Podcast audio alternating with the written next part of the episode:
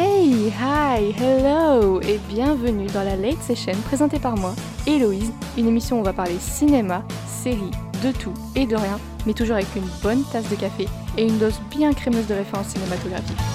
Let's go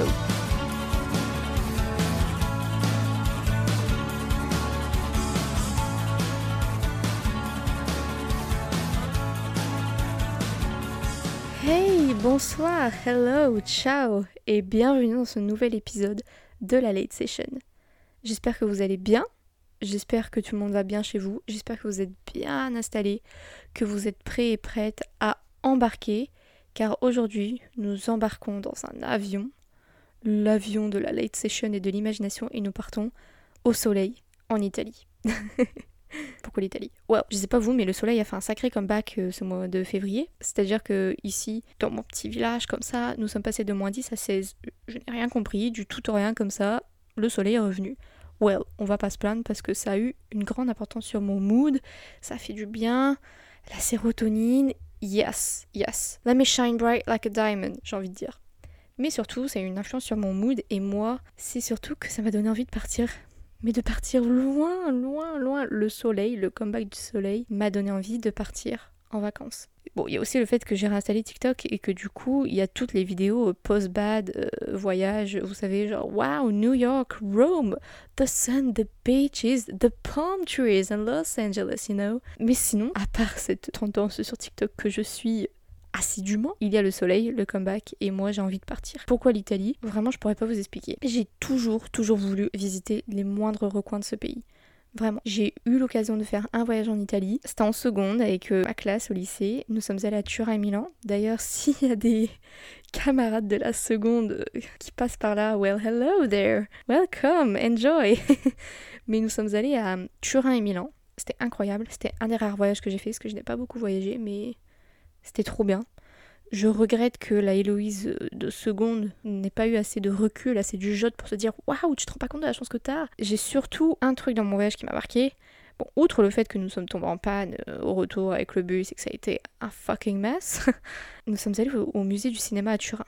Oh, mais qu'est-ce que c'était bien qu'est-ce que c'était bien Mais vraiment, le musée du cinéma à Turin, je donnerais tout pour y retourner. À Turin même, je voudrais y retourner, mais alors au musée du cinéma, c'était tellement bien, j'étais tellement dans mon élément. Et je pense que c'est ce moment-là où vraiment je me rendais compte que le cinéma était important pour moi. Mais du coup, l'Italie.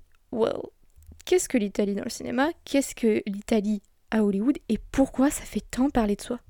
Pourquoi c'est tellement apprécié l'Italie au cinéma? Déjà rien que ça. Vous voyez, Me By Your Name est arrivé sur Netflix il y a peu de temps. Call Me By Your Name, bon, malgré les débats sur la différence d'âge, euh, Armie Hammer qui est devenu cannibale entre deux, etc., c'est devenu un film culte, entre guillemets. Il y a eu un sacré, sacré, sacré hype autour de ce film, que ce soit autour de la soundtrack, avec Vision of Gideon, Mystery of Love, surtout autour de Timothée Chalamet. je pense que c'est le film qui l'a fait percer. Mais outre tout ça, moi, ce que je retiens de ce film, c'est que malgré les débats, etc., c'était un beau film. Outre l'histoire, le problématique, etc., prêche la bonne parole, etc., ça c'est un autre débat, c'était un beau film. Et moi, Luca Guadagnino, donc le réalisateur, c'est un, un réalisateur que j'apprécie énormément et dont je parlerai plus tard dans cet épisode. Mais donc ce film, pourquoi? Donc mon voyage, le fait que à chaque fois que je me connecte sur Netflix, je vois la pub, Netflix me propose de regarder ce film alors que bon, c'est bon, je l'ai vu, etc. Bah, il y, a un hype qui s'est créé en moi, je, veux retourner en Italie. Donc, du coup, j'ai décidé de voyager en faisant cet épisode et j'ai décidé de vous partager ce voyage avec moi. Qu'est-ce que l'Italie au cinéma et pourquoi c'est autant apprécié? Pourquoi là encore, avec le comeback de Call Me By Your Name sur Netflix, il y a un hype autour de l'Italie et surtout de l'esthétique et de, de la beauté de l'Italie comme ça. Qu'est-ce que l'Italie au cinéma? Bah c'est très simple, je vous ai posé une question sur Instagram, pour ceux qui me suivent, vous avez dû voir qu'il y a quelques jours, je vous ai posé une question en story, je vous ai demandé si je vous dis Italie et cinéma, à quoi vous pensez directement? Et là, bah, je vais lire vos réponses en direct, donc on va voir. Euh, d'ailleurs, merci d'avoir répondu, vous étiez quand même pas mal. Mais donc, les réponses. Well, les premières réponses qui sont revenues le plus souvent, c'était la mafia. Et ça, on va en parler dans l'épisode, c'est vraiment le truc qui revient lorsqu'on associe l'Italie et le cinéma. Après, il y a eu Oh Le musée du cinéma de Turin. Well Ça, c'est un camarade de seconde. Um, si tu passes par là, tu te reconnaîtras, mais Vraiment, euh, c'était trop bien. Um, après, il y a The Godfather. Of course, on va en parler avec la mafia. Le parrain, c'est. Voilà quoi, Belmondo quoi. Mais surtout, ce qui est revenu, là, j'ai une vingtaine, voire une trentaine de réponses comme ça. C'est Call Me By Your Name. À chaque fois, les réponses, Call Me By Your Name. Il y a même quelqu'un qui a dit Call Me By Your Name direct. Le direct, vraiment, c'est. c'est démonstratif. Ça montre que vraiment, lorsque je vous dis Italie et cinéma, vous pensez à Call Me By Your Name.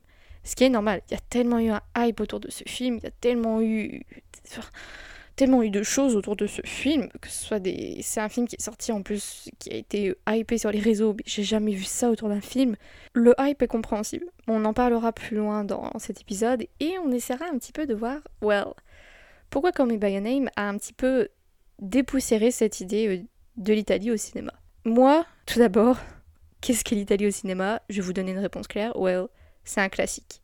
L'Italie au cinéma, c'est avant tout des classiques que ce soit réalisateur ou film, et je vais vous dire lesquels. Je vais vous aiguiller comme ça pourquoi l'Italie, c'est un pilier dans le cinéma, dans le 7e art, et qui est-ce qui a aidé à rendre l'Italie aussi iconique dans le 7e art?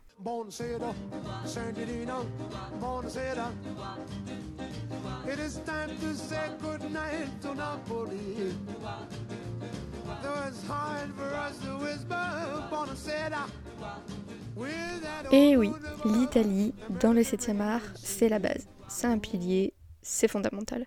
Ce sont surtout des personnes qui ont rendu l'Italie fondamentale au 7e art, et ce sont des réalisateurs italiens. Alors attention, c'est la partie un petit peu vintage de l'épisode, mais ce sont les basiques, on est obligé de passer par là. Il y a plusieurs réalisateurs qui ont laissé leur empreinte, qui est maintenant indélébile, au cinéma. Qui sont-ils? Pourquoi? Et qu'est-ce qu'ils ont changé? Qu'est-ce qu'ils ont apporté à cet empire du visuel? Le premier dont on va parler, c'est Vittorio De Sica. Pourquoi? Parce que c'est le réalisateur phare du cinéma italien, mais aussi c'est le réalisateur qui a marqué le mouvement du néoréalisme. Le néoréalisme, rapidement, c'est le mouvement après la Seconde Guerre mondiale, c'est vraiment l'essor du cinéma post-Seconde Guerre mondiale. Les films de Sica sont très simples, ils abordent des histoires très simples, mais pourquoi il a marqué le cinéma? Parce que deux de ses films, donc Shoe Shine en 46 et Bicycle Thieves 48, donc les voleurs de bicyclettes en français, ils ont tellement eu de succès qu'ils ont dû mettre en place la catégorie du meilleur film étranger aux Oscars. Donc c'est grâce au film de Vittorio De Sica que la catégorie meilleur film étranger existe aux Oscars. Il y a aussi son film Yesterday, Today and Tomorrow, sorti en 63, qui c'est le seul que j'ai vu de la filmographie de Sica, qui est juste très très bien qui est très simple. C'est trois femmes fatales qui font tout pour obtenir ce qu'elles veulent en utilisant leur charme auprès des hommes. Donc rien que ça, la vibe, on adore. Mais les films de Sika, ce sont des histoires très simples, des histoires très terre à terre, des histoires qui font écho à la réalité post-Seconde Guerre mondiale, donc qui sont très réalistes, surtout en Italie, qui était un pays qui était allié aux nazis. Donc du coup, c'est vraiment des histoires qui font écho à une réalité et qui sont mises en valeur au cinéma. Donc c'est un après Seconde Guerre mondiale qui est super bien mis en avant au cinéma. Et puis juste créer une catégorie pour qu'on puisse nominer les films euh, de Sika aux Oscars, c'est que vraiment euh, le loulou, il en avait quoi. Il savait ce qu'il faisait et il le faisait très bien. Le deuxième, of course qu'on allait en parler, je pense que vous le connaissez si je vous mets cette musique.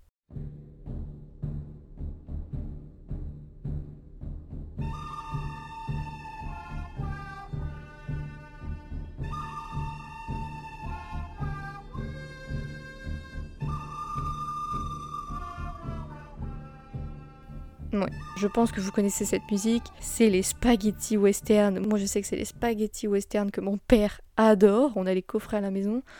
Ce sont les westerns de Sergio Leone. Et notamment, Sergio Leone, c'est quoi? C'est la trilogie du dollar, vraiment les plus connus des westerns, je pense, notamment à cause de la musique, mais aussi parce que, bah, Clint Eastwood, c'est des classiques. La trilogie du dollar, c'est trois films. Pour une poignée de dollars, sorti en 64, et pour quelques dollars de plus, sorti en 65, et le plus connu, Le Bon, la Brute et le Truand, sorti en 66. On appelle ça la trilogie du dollar, mais les films ne se suivent pas. Ils n'ont aucun rapport entre eux, à part le fait que ce soit Clint Eastwood qui revient, mais ce n'est jamais le même personnage, l'histoire ne se suit pas, donc ils peuvent se regarder indépendamment. Mais c'est des films super connus, et surtout super connus parce que Sergio Leone a été un des premiers à utiliser comme ça la caméra dans, dans ce sens. C'est-à-dire lorsque vous voyez une scène de duel de western dans par exemple Le Bon, la Brute et le Truand, vous avez un close-up qui est fait avec la caméra sur la tête de Clint Eastwood. Donc vous voyez Clint Eastwood euh, BG dans sa jeunesse avec son chapeau, son cigare, etc. Donc on a ce close-up et juste après cette image-là, juste après ce plan, on a un plan d'ensemble, un long plan qui fait que bah, ça crée cette sensation de tension fidèle au western. Et donc du coup, la scène du jeu de regard est super longue. Je me souviens avoir regardé un de ces trois westerns, mais je ne sais plus lequel lorsque j'étais en vacances avec mon père. C'était passé sur France 3. Les scènes peuvent faire jusqu'à 10 minutes. Hein. Un jeu de regard comme ça pendant 10 minutes. Je sais bien que Clint Eastwood est beau en étant jeune, mais quand même, les gars, dépêchez-vous, réglez vos problèmes, quoi.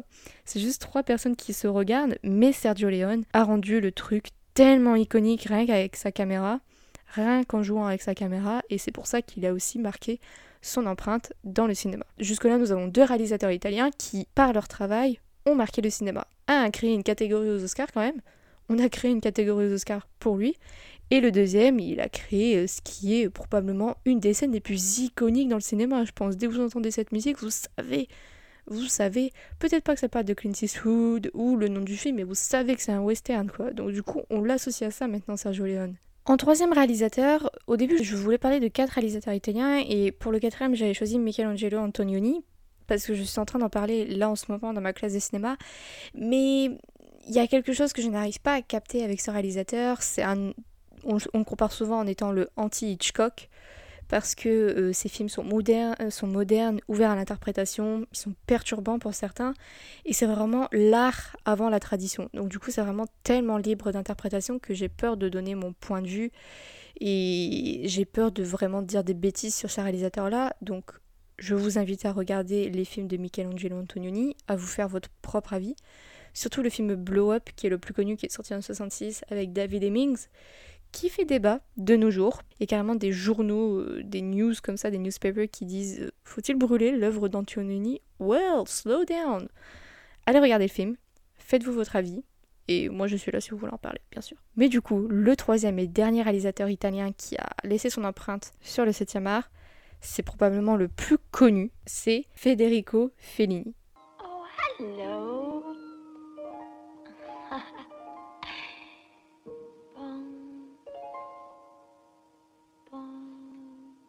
Marcello, where are you?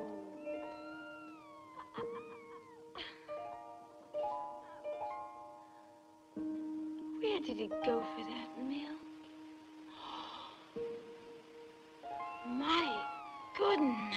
Federico Fellini, c'est un des plus importants c'est un des réalisateurs les plus importants et avec le plus d'influence sur le cinéma du XXe siècle. Ses films sont uniques, ils sont connus pour mélanger la fantaisie des rêves et des désirs avec un petit peu la simplicité de la vie en fait.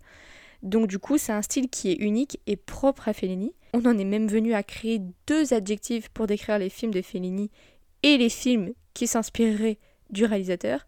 Il y a Fellinien, donc ça c'est des films qui font référence à Fellini, mais il est aussi felliniesque, qui a à sa propre définition, qui est la suivante, je cite, sophistication à l'italienne, mais en restant terre à terre. Il y a une fascination pour le bizarre, et la vie est romantisée, ou des parties de la vie sont propres à elle-même et romantisées. Un film qui est felliniesque, c'est un film qui est en amour de l'insimplicité et qui prend des parties de la vie comme ça et qui les extrapole dans un contexte flamboyant et qui crée un réalisme transcendé. Les films de Fellini, c'est lesquels?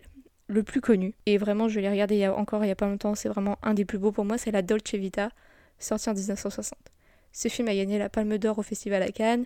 C'est des scènes iconiques, notamment avec les deux acteurs qui se baladent dans la fontaine de Trévi en plein milieu de la nuit comme ça dans Rome. C'est des shots incroyables, super beaux. Il y a aussi La Strada sorti en 54 et 8,5 qui est sorti en 63. Donc Fellini, je pense que c'est vraiment le père du cinéma italien au XXe siècle par son importance, par son influence, mais aussi par ses films qui ont tellement marqué la Dolce Vita. C'est le lorsque vous tapez film italien, c'est le premier que vous allez voir. Celui-là ou la Strada, mais c'est vraiment la Dolce Vita. Moi, c'est le premier que j'ai vu. Je l'avais déjà vu suite à ma classe d'italien en seconde, d'ailleurs, parce que je m'étais intéressée au cinéma italien. Malheureusement, je ne l'ai jamais trouvé en streaming, donc je pense que vous allez devoir l'acheter comme moi. Je l'ai loué sur Arte. Il était très bien. Vraiment, ça vaut le détour. Il est tellement beau. Il met tellement bien en valeur Rome surtout en noir et blanc, mais il met aussi bien en valeur Rome que Romano Dédé de William Wyler avec Audrey Byrne. C'est vraiment un film qui est beau, mais du coup c'est vraiment un film qui est... Ouais, un film qui est féniniesque. Pourquoi ces réalisateurs-là? Well, parce que ces trois grands réalisateurs italiens, ils sont maintenant dans le panthéon du cinéma. Parce qu'ils étaient italiens et qu'ils mettaient en avant une Italie post-Seconde Guerre mondiale et donc du coup qui vraiment avait pour but de mettre en valeur, de redonner une image, de redorer l'image de l'Italie, mais aussi qui encore aujourd'hui sont inspirants et vers lesquels on se tourne et vers lesquels on est inspiré. Donc du coup, il y a une beauté du pays qui est mise en avant, certains films apportent une poésie nouvelle, et je pense que chaque réalisateur a son propre point de vue sur l'Italie et sur les sujets que ça aborde. Et donc on reconnaît l'empreinte des réalisateurs, par exemple Sergio, Leone, on ne l'associe qu'avec les westerns. Après, Vittorio De Sica, c'est vraiment le film réaliste de la population italienne après la Seconde Guerre mondiale.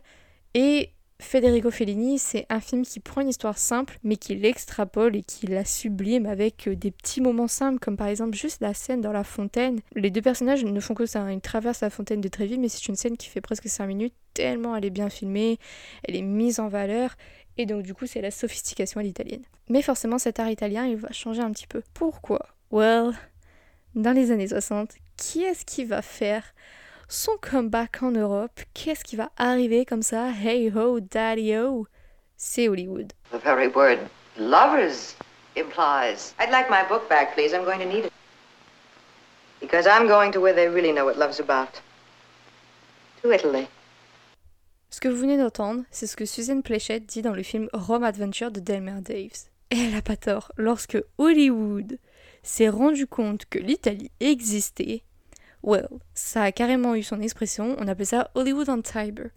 Donc en français, cela donne Hollywood sur le Tibre, le Tibre qui est la rivière qui traverse Rome, et vraiment Rome et plus généralement l'Italie est devenu le joyau d'Hollywood dans les années 50 et 60. surtout Rome et les Cineta Studios, donc ce qui est l'équivalent des studios d'Hollywood mais en Italie, c'est devenu the place to be, c'est devenu l'endroit vers lequel toutes les productions internationales se tournaient pour aller tourner leurs films. Le premier film à avoir ouvert ce festival d'Hollywood en Italie, c'était La Dolce Vita. C'était le premier film à ouvrir les festivités parce que ça apportait cette touche de glamour à Hollywood avec l'actrice Anita Ekberg, qui était vraiment à l'époque le sexe symbole suédois, vraiment la femme fatale blonde, avec ses robes en velours euh, noir, sirène comme ça.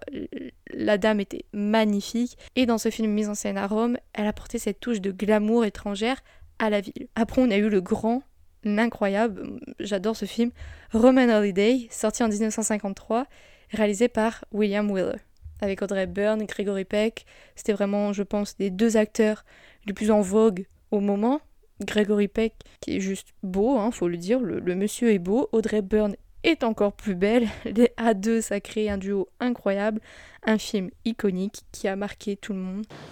Each in its own way was unforgettable. It would be difficult to. Rome. By all means, Rome.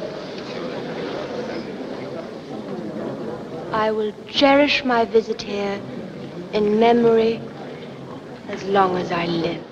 Mais il y a aussi des actrices comme Ingrid Bergman, qui elle a fait plusieurs films avec Roberto Rossellini, dont le film Journey to Italy en 1954. Mais il y a aussi des films comme ça, purement hollywoodiens, mais qui utilisaient l'histoire italienne ou qui étaient mis en scène en Italie, qui étaient tournés là-bas. Par exemple, Covadis en 51 avec Robert Taylor. Cléopâtre, tourné en 1963 par Mankiewicz, le grand Mankiewicz. D'ailleurs, le film Mank sur Netflix qui parle d'une partie de sa carrière est très bien, vous pouvez aller check. Mais du coup, Cléopatra, réalisé en 1963 avec la grande Elizabeth Taylor. Attention, aucune relation entre Robert Taylor et Elizabeth Taylor, non, ils avaient juste le même nom. Et bien sûr, Le Bénur, sorti en 1959 et réalisé encore une fois par William Weather. Donc vraiment, ici, on a une utilisation de l'histoire antique de l'Italie, Bénur, Covadis, Cléopatra, mais on a aussi des films qui sont tournés en Italie et vraiment c'est devenu le joyau, le bijou hollywoodien. Comme ça, d'un seul coup, dans les années 50-60, Rome est devenu the place to be et Hollywood est épris d'amour pour la ville et l'Italie, surtout après la Seconde Guerre mondiale. Mais donc voilà, du coup, Hollywood, après s'être épris d'amour comme ça pour Rome et l'Italie, well, dans les années 70-80, cet amour va changer un petit peu, il va devenir un petit peu dark. Cet amour va avoir un background, si vous voyez ce que je veux dire.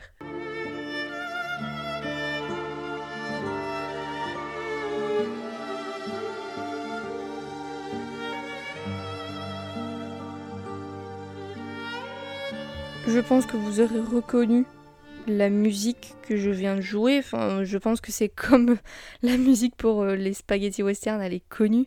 C'est la musique du parrain de Francis Ford Coppola. Et donc là, on va rentrer vraiment dans le vif du sujet de l'Italie et le cinéma, cette association volcanique qui a rendu connu les films de mafia. Le film de mafia n'a pas été créé dans les années 70-80. Non, il faut savoir que depuis les années 20, il y a déjà des petits films de mafia comme ça qui étaient sortis, qui mettaient en avant des personnalités de la mafia. Donc c'est toujours les mêmes, bien sûr des personnalités italiennes, Al Capone, Vito Corleone, Tony Soprano, je pense que c'est les trois plus connus.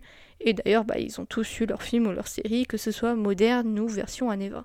Mais en 72, lorsque Francis Ford Coppola arrive dans les cinémas avec Le Parrain, il change la donne. Déjà, la mafia, il faut savoir que c'est le premier élément. Donc, ceux qui ont répondu au sondage comme ça avec la mafia, les films, le parrain, etc., vous aviez raison. Il faut savoir que la mafia, c'est le premier élément de pop culture qui vient à l'esprit lorsqu'on parle de films italiens américains. Alors que c'est très cliché et il faut savoir que de nos jours, c'est de plus en plus mal vu d'associer tout de suite euh, l'Italie à ces films de mafieux surtout que ça donne une mauvaise image aux communautés italiennes aux États-Unis. Voyez Pour revenir, Francis Ford Coppola a créé Les Parrains, donc le premier en 72, le deuxième en 74 et le troisième en 90.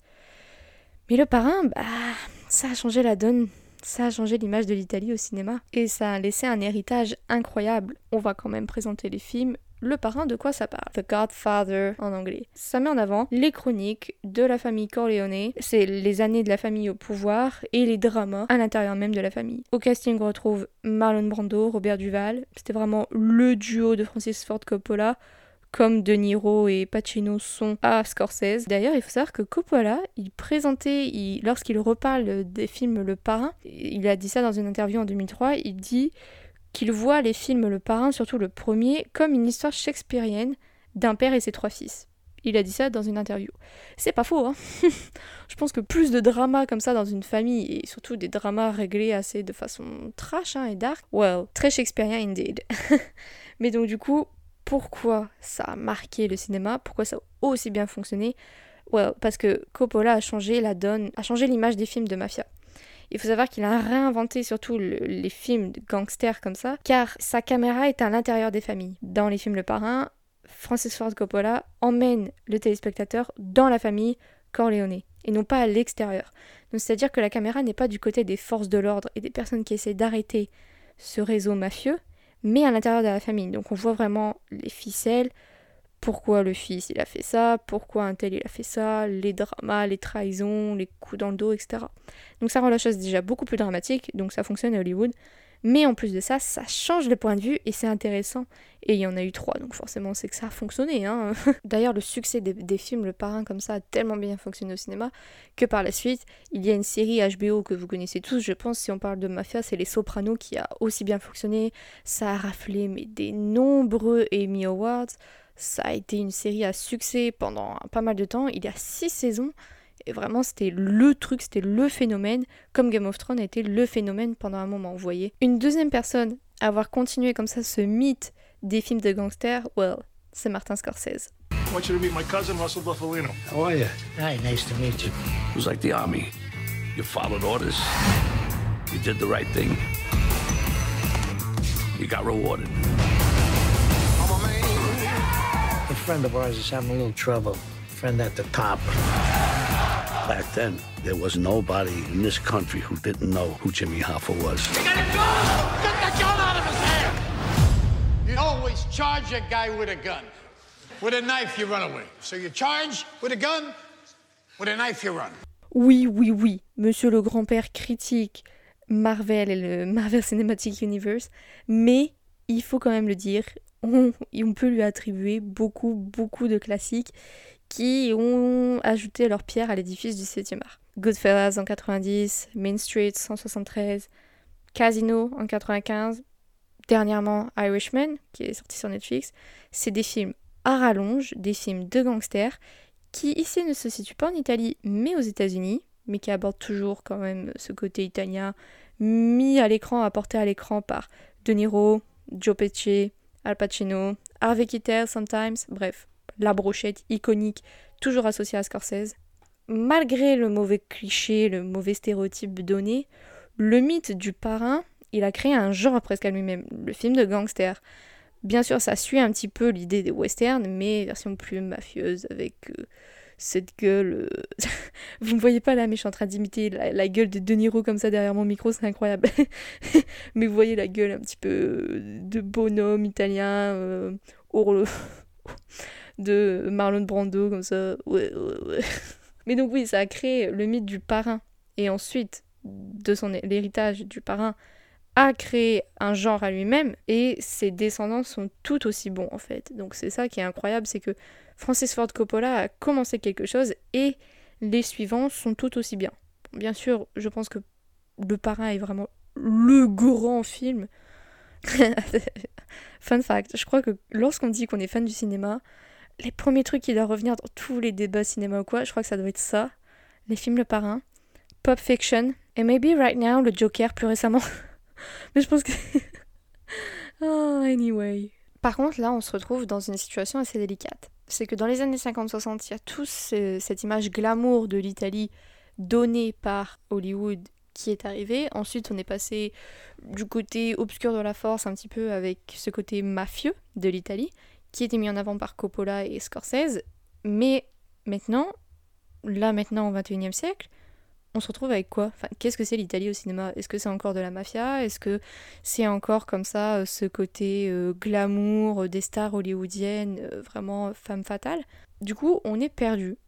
On ne sait pas trop ce que c'est l'Italie au XXIe siècle, mais vous inquiétez pas. I am here. L'Italie au XXIe siècle, c'est large, c'est beaucoup trop large, c'est compliqué, il y en a pour tous les goûts. Bien sûr, lorsqu'on me pose la question le plus souvent, on dit de se référer aux, aux réalisateurs italiens, ce qui est normal, et on va en parler un petit peu plus tard, dont un réalisateur italien que moi j'apprécie, mais c'est surtout les réalisateurs italiens, comme je vous les ai présentés au début de cet épisode, qui sont les piliers. Mais maintenant, là, au XXIe siècle, que ce soit maintenant en 2021 ou que ce soit en 2006, 2003, etc., quels sont les films qui ont mis en valeur, qui ont mis en avant l'Italie? Ou réalisés par des Italiens ou Italiennes, et qui ont marqué le 7e art. Well, déjà, il faut savoir que le film d'action est toujours resté en Italie, que ce soit Casino Royale en 2006, un, un des James Bond, The Man from Uncle de Guy Ritchie en 2015, avec euh, Armie Hammer et Henry Cavill. Il est disponible sur Netflix d'ailleurs, mais c'est un, film comme ça euh, qui se passe en Italie, avec des espions, etc.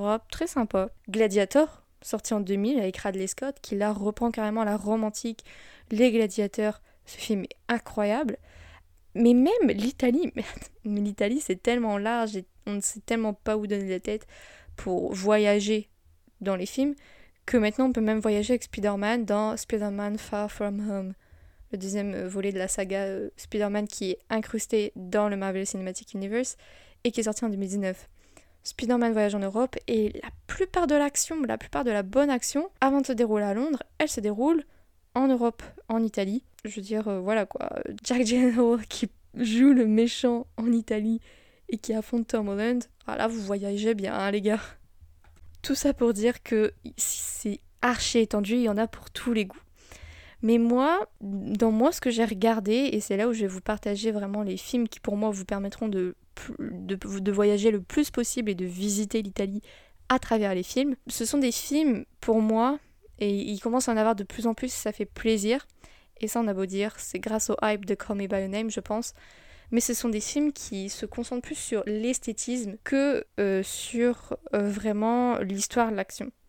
Donc c'est un film qui peut avoir lieu en Italie. Of course, l'histoire, c'est toujours le cœur du film, mais le décor, les scènes, les lieux où c'est tourné en Italie, les paysages deviennent vraiment clés à la beauté du film, à la poésie, à la compréhension, bref, à tout ce que vous voulez. Et moi, je vais vous partager les films qui pour moi font ça. I could do some of the things I've always wanted to. Like what? Oh, you can't imagine. I'd, I'd like to do just whatever I like the whole day long. Things like having your hair cut, eating gelato. Yes, and I'd, I'd like to sit at a sidewalk cafe and look in shop windows, walk in the rain, have fun, and maybe some excitement. Doesn't seem much to you, does it? It's great. La première fois que j'ai vu Roman Holiday, donc de William Wheeler avec Audrey Hepburn et Gregory Peck, j'ai adoré. Déjà, c'était un duo, je, je, ne connaissais pas du tout. Ça a été ma première introduction aux carrières des deux acteurs respectifs. Ce film, il, pour moi, il mettait tellement bien en lumière Rome. Il y a des scènes vraiment que. Enfin, la scène, que ce soit avec le scooter, la scène où il mange une glace sur les escaliers, la, la scène où elle se coupe les cheveux sur la place. Enfin, c'est vraiment. Il y a, il y a tout- toute une mise en scène du film. Et on a l'impression que ça a été construit autour de Rome. Plus le fait que ce soit tourné en noir et blanc, je pense que c'est une grosse influence sur la beauté du film. Mais oui, surtout la caméra, on voit que par moment, elle prend vraiment le temps, surtout les scènes tournées de nuit, elle prend vraiment le temps à se poser et à observer les alentours, ce qui se déroule autour des personnages et autour de l'histoire. Et pour retrouver ce- cet amour de l'image pour l'Italie, de la mise en valeur des monuments italiens, j'ai plusieurs films. Et dans ces plusieurs films, il y a des plans de caméra qui se concentrent plus sur les détails, sur les paysages, sur l'Italie en elle-même en fait. Le premier film dans cette liste qui vous permet de voyager loin, très loin en Italie au soleil, c'est le talentueux Mr. Ripley, sorti en 99 et réalisé par Anthony Minghella. Dickie Greenleaf? It's Tom. Tom Ripley. Tom Ripley? We were at Princeton together. Did we know each other? Sorry, what is it? Ripley. How do you do? We'll just be for a little while. No, I like him. Marge, you like everybody. Marge. You like everybody. You uh, stay at Dickie's house, eat Dickie's food, wear his clothes. And his father picks up the tab.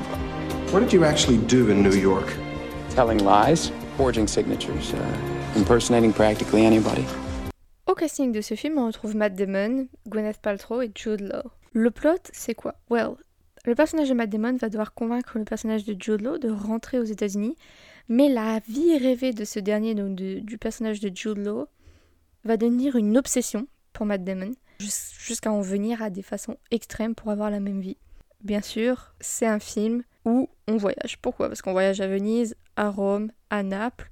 C'est vraiment des scènes de cartes postales.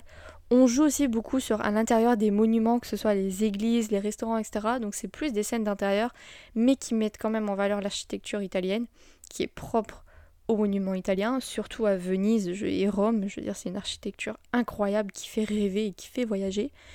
Et en plus de ça, on voyage, mais avec un plot qui est très intéressant, une histoire qui est intrigante, Matt Damon qui est très bon, qui est jeune en plus, il est en plein essor dans sa carrière à ce moment-là. Et en plus de ça, la fin, ouais, la fin m'avait marqué. Je me souviens la première fois que j'ai vu le film, j'étais là en mode wow, what, what is happening? Bref, c'est un film qui a tout pour lui et qui en plus de ça a un décor de carte postale et qui met vraiment en valeur l'Italie. Maintenant, moi pour moi le film par excellence qui m'a fait tomber amoureuse de l'Italie. Mais vraiment j'ai un amour pour ce film incroyable. Il s'agit de Only You, réalisé en 1994 par Norman Jewison. What's up with your friend? Is she okay? Oh, well, I don't know. She's looking for the man of her dreams. He's around here someplace. She's never even met him, never even laid eyes on him. You consider that all right? Huh. Well, it's none of my business, but if she's never met him, then how does she know he's perfect for her? Don't know. He's some kind of celebrity. No, no. What is he, like a hero, mentor type thing? Nah, she got his name off a Ouija board when she was 11. Alors attention, moi qui ne suis jamais une grande adepte des rom-coms, là c'est la rom-com mais vraiment qui pue l'amour par excellence. c'est d'ailleurs marrant que ce soit un de mes films préférés. Pourquoi c'est un de mes films préférés? Well, déjà le plot. Non, non, déjà rewind, ce que je viens de dire, le casting. Robert Downey Jr., je ne le présente plus, Marissa Tomei, quelle actrice.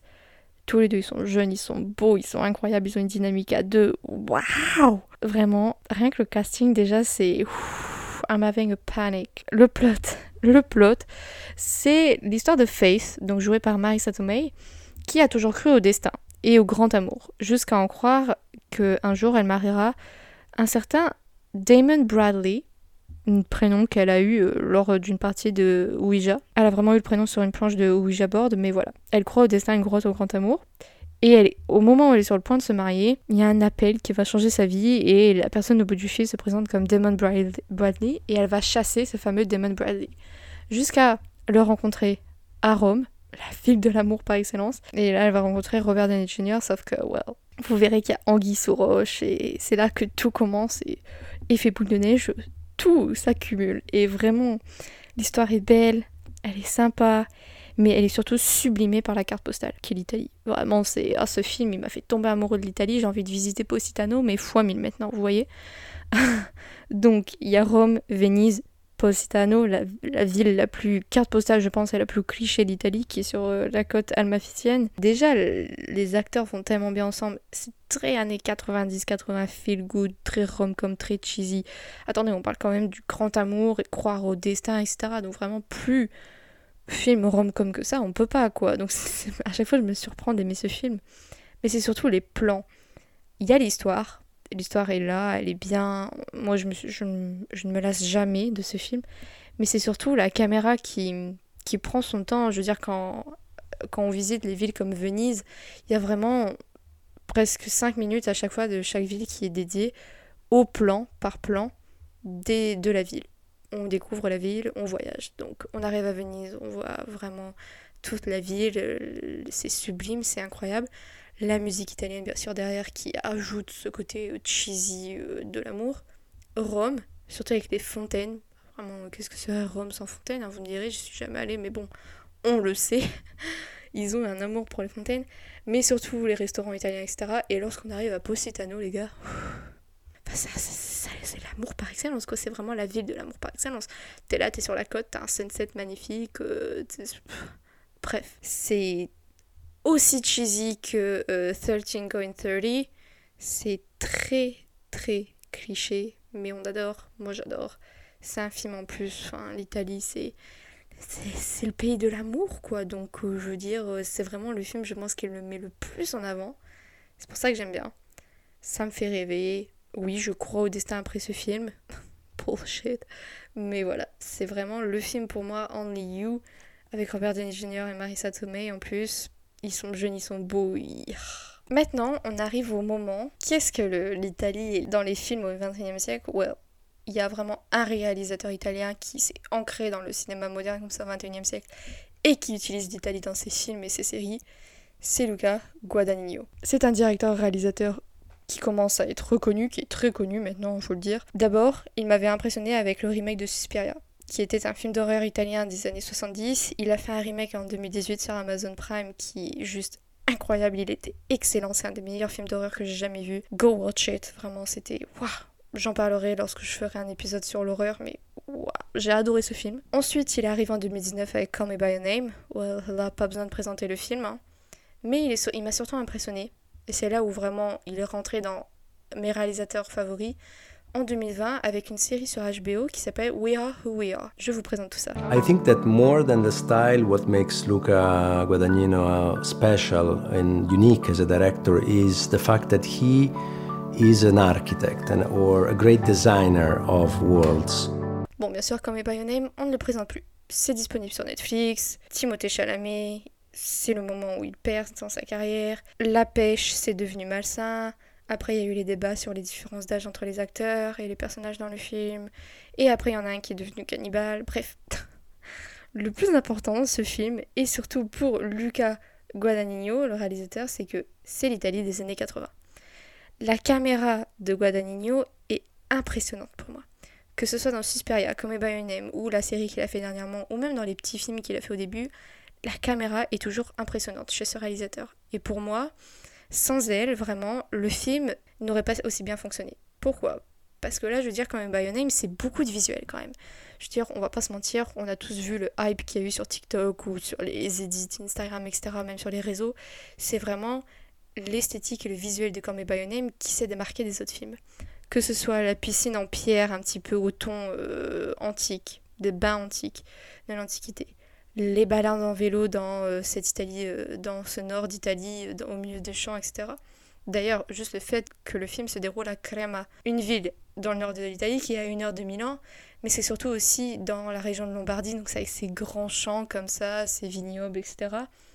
Le lac de Guarda qui est l'endroit où il y a les scènes où le père de Helio fait ses séances d'archéologie. Donc rien que Come By Your Name, c'est tout un paysage, tout un visuel qui est en plus associé à une histoire, à une culture italienne, que ce soit euh, le piano, la littérature, le setup, etc. Bref, tout ça crée la beauté et la poésie du film. Vous pouvez pas le renier, vous pouvez pas le dénier, vous... c'est obvious. C'est obvious. Come By Your Name, sans ce visuel et sans cette caméra et cette vision incroyable du réalisateur, ça ne serait pas comme By Your Name et ça n'aurait pas aussi bien fonctionné. Et du coup, je pense que ce réalisateur-là, qui plus est italien, redonne une nouvelle image à l'Italie et il redore l'image de l'Italie.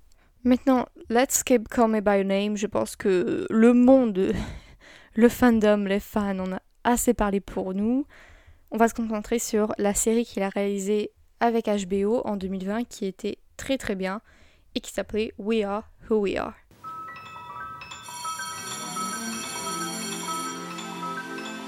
Why are you following me? The stuff you wear is inappropriate for what you're planning on doing. You don't know anything about me. I'm ready. No, you're not. And none of the stuff that you're thinking means anything anyway. Never kissed anyone before. Have you? I think they think we're weird. Does that bother you? Le plot est très simple. Euh, c'est une série HBO, donc déjà rien que ça, moi forcément, You Got Me, I'm Here. C'est l'histoire de Kathleen et Fraser qui sont deux adolescents qui vivent dans une base militaire de Chiogara, qui est une ville pas loin de Venise. On suit leur histoire personnelle alors qu'ils naviguent entre leurs premiers amours, leur amitié, leur recherche d'identité, bref, l'adolescence. Alors que la série trouve sa beauté dans sa simplicité, parce que vraiment on ne fait que ça, suivre la vie banale de deux adolescents dans une base militaire. Je veux dire, il n'y a rien de plus simple que ça, mais la beauté est là-dedans, mais aussi dans les plans et les paysages de l'Italie, encore une fois, qui sont très chers aux réalisateurs. Déjà, Chioggia, c'est une sorte de mini-Venise. C'est très simple, c'est très rural, c'est calme et c'est une ville qui a tapé dans l'œil du réalisateur parce que déjà, bon, c'était un endroit où il pouvait créer de toutes pièces une base militaire, donc il pouvait créer un setup comme ça de toutes pièces, mais aussi parce que il y avait ce côté simple rural et calme qui matchait bien avec l'histoire qui elle-même est simple et donc du coup ça permettait de mettre en valeur les histoires simples et de les glorifier un petit peu vous voyez de, leur, bah, de les redorer un petit peu comme il fait avec l'image de l'Italie ensuite il y a aussi des scènes dans la ville de Bologne pendant le festival. Donc là, on a vraiment la culture italienne at best, vraiment at its best. C'est vraiment, euh, vraiment le cœur vraiment de l'Italie un petit peu. Donc on part en voyage avec les personnages parce que bon, ce sont des Américains qui viennent sur une base américaine en Italie. Mais en plus d'être immersés dans leur vie, on est immersé dans, l'Italie comme ça. Vraiment dans l'Italie rurale. Et c'est un petit peu pareil dans Come By Your Name. Vous voyez, c'est ça qui est vraiment clé au réalisateur. Et lorsqu'on regarde les interviews des acteurs ou des, des, autres, des autres directeurs euh, de décors, etc., qui ont travaillé avec Luca Guadagnino, c'est que vraiment, il est vraiment doué pour faire partager ses émotions et beaucoup passe par la caméra et par le monde qu'il crée. Et forcément, le monde qu'il crée, il faut qu'il se base quelque part. Et lui, l'Italie, en étant italien, il le dit dans ses interviews, ça lui est très cher. Mais il est toujours à la recherche de cette simplicité. Parce que pour lui, c'est cette simplicité qui met en valeur au mieux ses histoires, les histoires qu'on lui donne à mettre en scène, mais aussi euh, l'Italie en elle-même. Et je veux dire, rien que, bah, que ce soit Karema ou ici Chioya, que ce soit un, Venise de plus petite taille ou alors euh, la ville de Crema avec vraiment tous ses champs, ses vignobles, etc.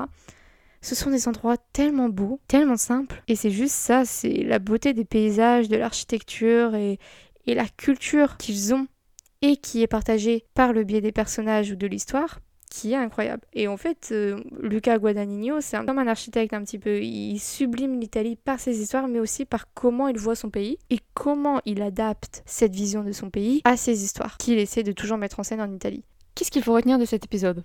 Well, hell, if you can travel this summer, regardez des films qui se déroulent en Italie ou qui sont mis en scène par des Italiens et qui vous font voyager clairement. Parce que là, les, je vous ai présenté que quatre œuvres, mais vraiment, il y en a tellement. Il y a La lettre à Juliette, il y a d'autres films qui se déroulent en Italie, d'autres réalisateurs italiens, dont Michelangelo Antonioni, dont je vous ai parlé au début, qui valent le détour. C'est abordable, il y en a pour tous les goûts, que ce soit des films d'horreur italiens, des films romantiques, de l'action.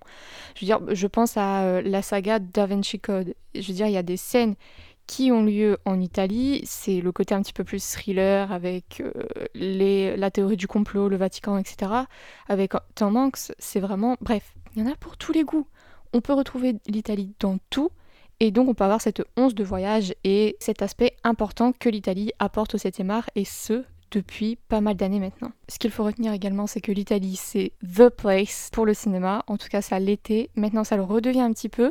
Ça redevient un petit peu un bijou, peut-être un petit peu sous-côté, ou qui reprend de la cote. C'est à voir, c'est à débattre. Mais c'est un lieu où il y a eu le glamour d'Hollywood à Rome, la culture et l'histoire, elle est indémodable, que ce soit les mythologies romaines, etc., la, la Rome antique, ça revient au goût du jour, c'est encore abordé.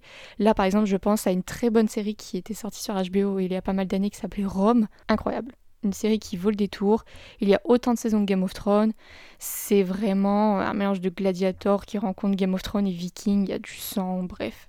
Toutes les histoires qui retracent la Rome antique et qui ont été exploitées à leur best. Donc en fait l'Italie c'est un pays chargé d'histoire, c'est une culture chargée d'histoire, mais qui rencontre le monde moderne à travers le regard de réalisateurs modernes comme Luca Guadagnino ou alors d'acteurs qui mettent en valeur ce pays ou alors c'était une Italie qui essayait de renaître par exemple juste après la sortie de la Seconde Guerre mondiale et ce par la caméra de réalisateurs italiens qui sont devenus maintenant des grands classiques du 7e art. En tout cas moi ce que je retiens c'est que l'Italie au cinéma c'est tout un état d'esprit qui a été créé et ce par le biais de beaucoup de personnes et grâce à beaucoup de personnes et c'est tellement impressionnant que c'en est devenu important au cinéma et au monde du visuel. Et puis maintenant, on s'en lasse pas et on le retrouve toujours et on l'aimera toujours autant. Merci d'avoir écouté cet épisode, j'espère qu'il vous a plu. Moi j'ai pris beaucoup de plaisir à le faire. Vraiment, euh, l'Italie c'est quelque chose que je ne connaissais pas du tout dans le cinéma euh, jusqu'à il y a quelques années.